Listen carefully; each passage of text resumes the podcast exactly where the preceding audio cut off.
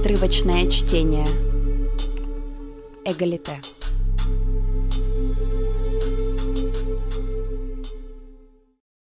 Пользуясь фашизмом, религиозным фундаментализмом, большевизмом, демократической погоней за единомышленниками или же радикализмом с претензией на революцию, популизм с готовностью нашивает желтую звезду на тех, кого Селин называет буйно помешанными или светлыми головами. Длинная линия преемственности тянется от апологета христианства Тертулиана до франкистского генерала Мильяна Астрая. И все они в один голос призывают «Долой разум! Да здравствует смерть!» Но еще длиннее та линия, что исподволь, присоединяясь к первой, предоставляет мудрости головы преимущество над мудростью сердца. Почему же роль интеллекта неприемлема? Потому что она утверждает превосходство духа над плотью. Она не дает телу права слова, и лишь из глубины темницы доносится голос раба, проклинающего тюремщика. Абстрактный разум вытеснил чувственный разум, затуманивая, разлагая и отвергая его. Как будто встроенные в нас антенны, ловящие отзвуки жизни, отключены в угоду системе мышления, что принимает сигналы земной песни и превращает их в небесный гимн. Арфа плоти, струны которой дрожат при малейшем дуновении, заставляя вибрировать всю Вселенную, не затерялась в громогласной симфонии рыночной логики. Но кто ее слышит? Однако каждое мгновение сталкивает человека с абстрактным существом, которое изо всех сил, стараясь превратить зверя в ангела, лишь добивается победы одухотворенного зверства. Хитрость духа заключается в том, чтобы скрыть возможность воссоединения каждого человека с самим собой. С раннего детства она не дает телу развить чувственное восприятие. Это универсальное, практическое и в то же время теоретическое знание, за которое ратовали Рабле и Монтень, и которое стало вдохновением для множества анархистских учений. Целостный человек, неотступно следующий за самыми безумными гуманистическими мечтами, никто иной, как существо, познающее себя в процессе человеческого становления. Надменный разум открывает двери глупости. Когда-то, несмотря на заносчивость, у такого разума был еще стиль.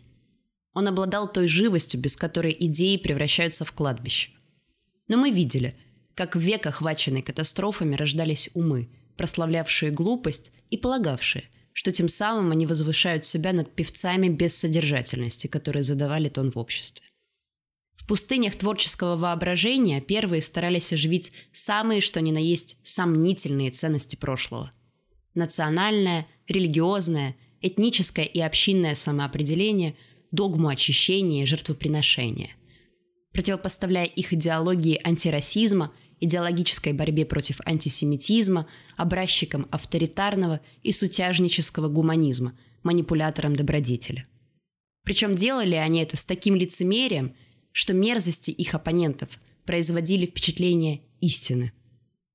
Между пустопорожними прогрессивными идеями и многословием консерваторов существует некое тайное соглашение. С завидным единодушием слепцы, что мнят себя ясными умами и провидцами – скатываются в итоге в общую выгребную яму. Мы притворяемся интеллектуалами каждый раз, когда нас охватывает ощущение раскола между нашими мыслями и жизненной силой. Каждый раз, когда из некоего абстрактного понятия оскудевает и лишается плоти наше единственное неотъемлемое богатство. Это телесная жизнь, которой мы зачастую не даем высказаться. Это физиологическая, психологическая и умственная материя – голосом которой мы гнушаемся до тех пор, пока она не обратится к нам на языке тревоги и болезни. Это кобылица, которую мы, пытаясь обуздать, лишь раздражаем вместо того, чтобы успокоить.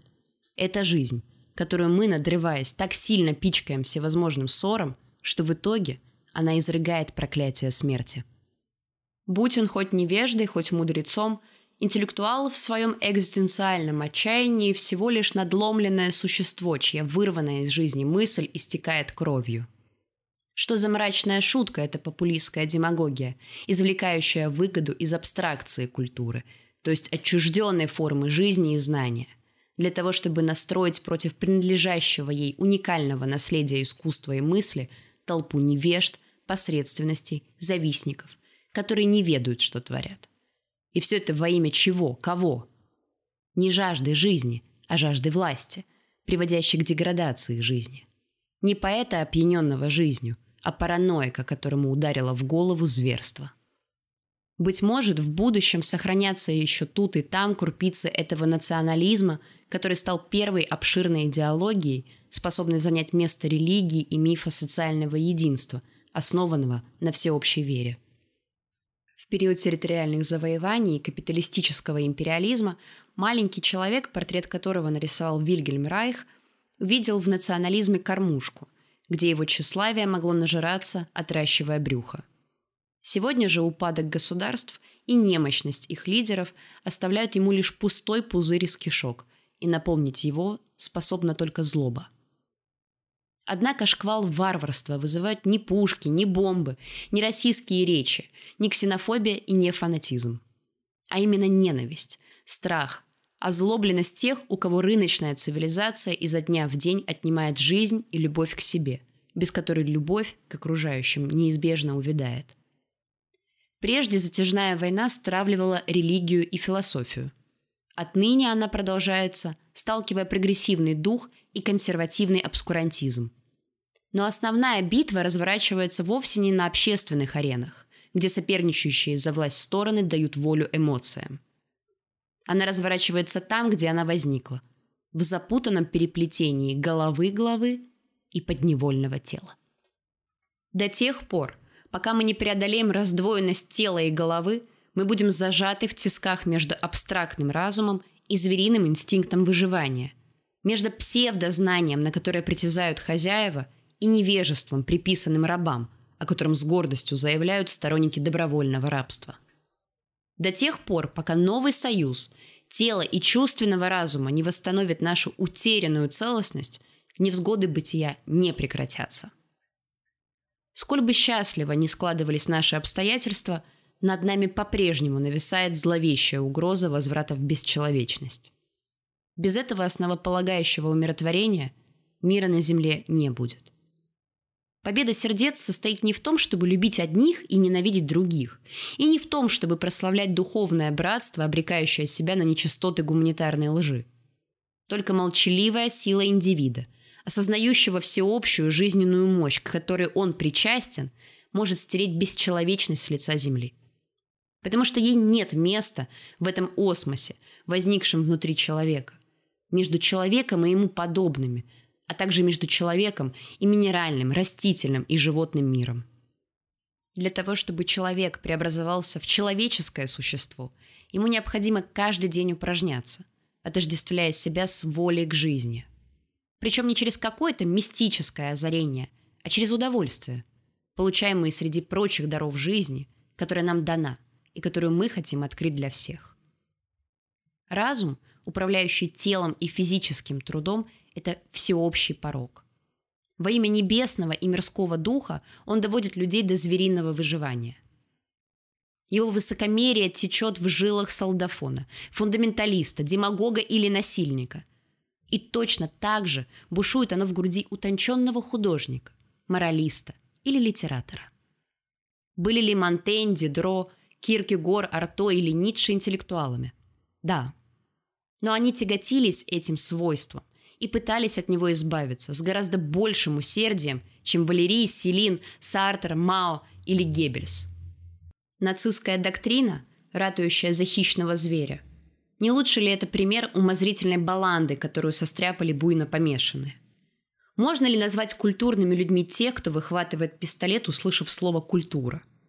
Разве они не то же отродье, что и пресловутый кондактор народа, делающие вид, будто ведут его в левую сторону?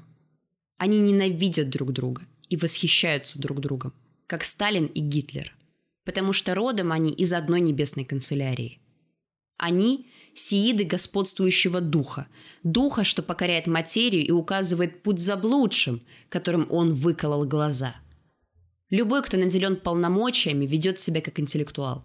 У любого, кто замкнулся на интеллекте, изо рта горько пахнет властью. Конечно же, Знания недостаточно для того, чтобы обеспечить победу жизни. Зато невежество всегда прислуживает тирании. Религиозный и идеологический обскурантизм доказал это сполна, запрещая и сжигая книги. Более того, Щит, которым прикрываются образцы нежизнеспособной культуры от тех, кто их презирает, не может полностью оградить их от популистского и стяжательского варварства. Инертность общества и психологическое закрепощение заставляют нас коситься на прошлое, развалины которого обступают нас со всех сторон, и пытаться построить настоящее из вороха идеологических и религиозных догм, в полной мере продемонстрировавших свою кровавую эксцентричность и совершенную несостоятельность. В мнимых столкновениях, где перемены лишь упрочивают незыблемость, границы между врагами стираются. Общее презрение ко всему живому сплачивает этих людей, хотя кажется, что оно должно их разделять. Все, что не удалось преодолеть, загнивает. Принесенное в жертву счастье ищет спасения в проклятии и в самоотрицании. Жизнь, потерявшая очарование, охотно насыщается ужасом. Уязвленные чувства – это наковальня, на которой куют палачей. Люди, разочарованные и побежденные в той жизни, которую они планировали сокрушить, громче всех воспевают смерть. Если предполагаемая свобода не дает вам права жить в соответствии с вашими желаниями, то остерегайтесь тех, кто, как говорил Бадлер, думают, что провозглашают независимость, лая в унисон. Стадное существо не принадлежит себе. Оно состоит в жалком и страшном братстве ненависти. Ненависти к себе и к окружающим. Стадное существо – это сосуд, наполненный варварством. И одной лишь капли достаточно, чтобы содержимое перелилось через край. Со всех сторон нас обступили живые, которые боятся жизни и презирают ее. Став врагами самим себе, они повсюду видят врагов в зеркалах собственных навязчивых идей. Как все смешалось вокруг. Тот, чьи мысли затерялись в расизме и ксенофобии, обнаруживает благородство – и неожиданное чувство солидарности. А революционер в душе, проповедующий освобождение, ведет себя на удивление подло, заставляя сомневаться в его добрых намерениях. Чего стоят идеи, которые не прошли испытания жизни? Я ищу союза лишь с тем и с теми, кто помогает мне оживить жизнь, мою жизнь и жизнь окружающих. И хотя с незапамятных времен нам приходилось сталкиваться с бесконечной чередой войн и конфликтов – мы продолжаем прятать лицо за двойным обманом. За вечно немощным сочувственным пацифизмом и за мыслью, что хищническая война встроена в наш генетический код, словно это какое-то последствие нашей неудавшейся эволюции. Существует потребность в ненависти, и ее постоянно необходимо удовлетворять. Ссоры в семьях и между соседями – это все тоже зловоние, в котором утопают распри между религиозными общинами – политическими фракциями и этническими группами.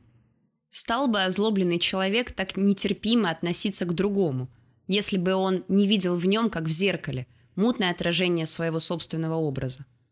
Ему нужна искусственно возвращенная ненависть, чтобы изгнать своих же призраков. Его не тревожит ни страх перед осязаемой угрозой, исходящей от чужака, ни доказательства его потенциального пагубного влияния. Он согласен на все – лишь бы анафема, который будет предан другой, избавила его от собственного ничтожества. Он утопился бы в слезах, горько оплакивая самого себя, если бы ненависть к другому не стала для него спасательным кругом. Диалог невозможен. Имеет ли смысл объяснять ему, что ненависть к себе распаляет длительную агонию, именуемую выживанием, урезанной жизнью, сведенной к навязчивым желаниям и вымещению накопившихся страстей? Справиться с этим можно лишь через стремление к жизни, каковое необходимо повсюду поощрять. Через своего рода оживление живого, которому иногда все-таки удается не зачахнуть в сердце превратившегося в робота-зверя. Однако нужно еще, чтобы эта жизнь проявилась со всей своей непреодолимой энергией, бросив вызов тому, что кажется непобедимым. Она должна быть не состраданием, а яростным желанием жить, яростью – которая разгорается наперекор ярости хищника. Как бы биение жизни ни нарушалось, оно никогда не останавливается. И неизменно наступает тот миг, когда оно начинает звучать с новой силой. Цитируя великих, мы приписываем им свои глупости. Отрывочное чтение. Эгалите.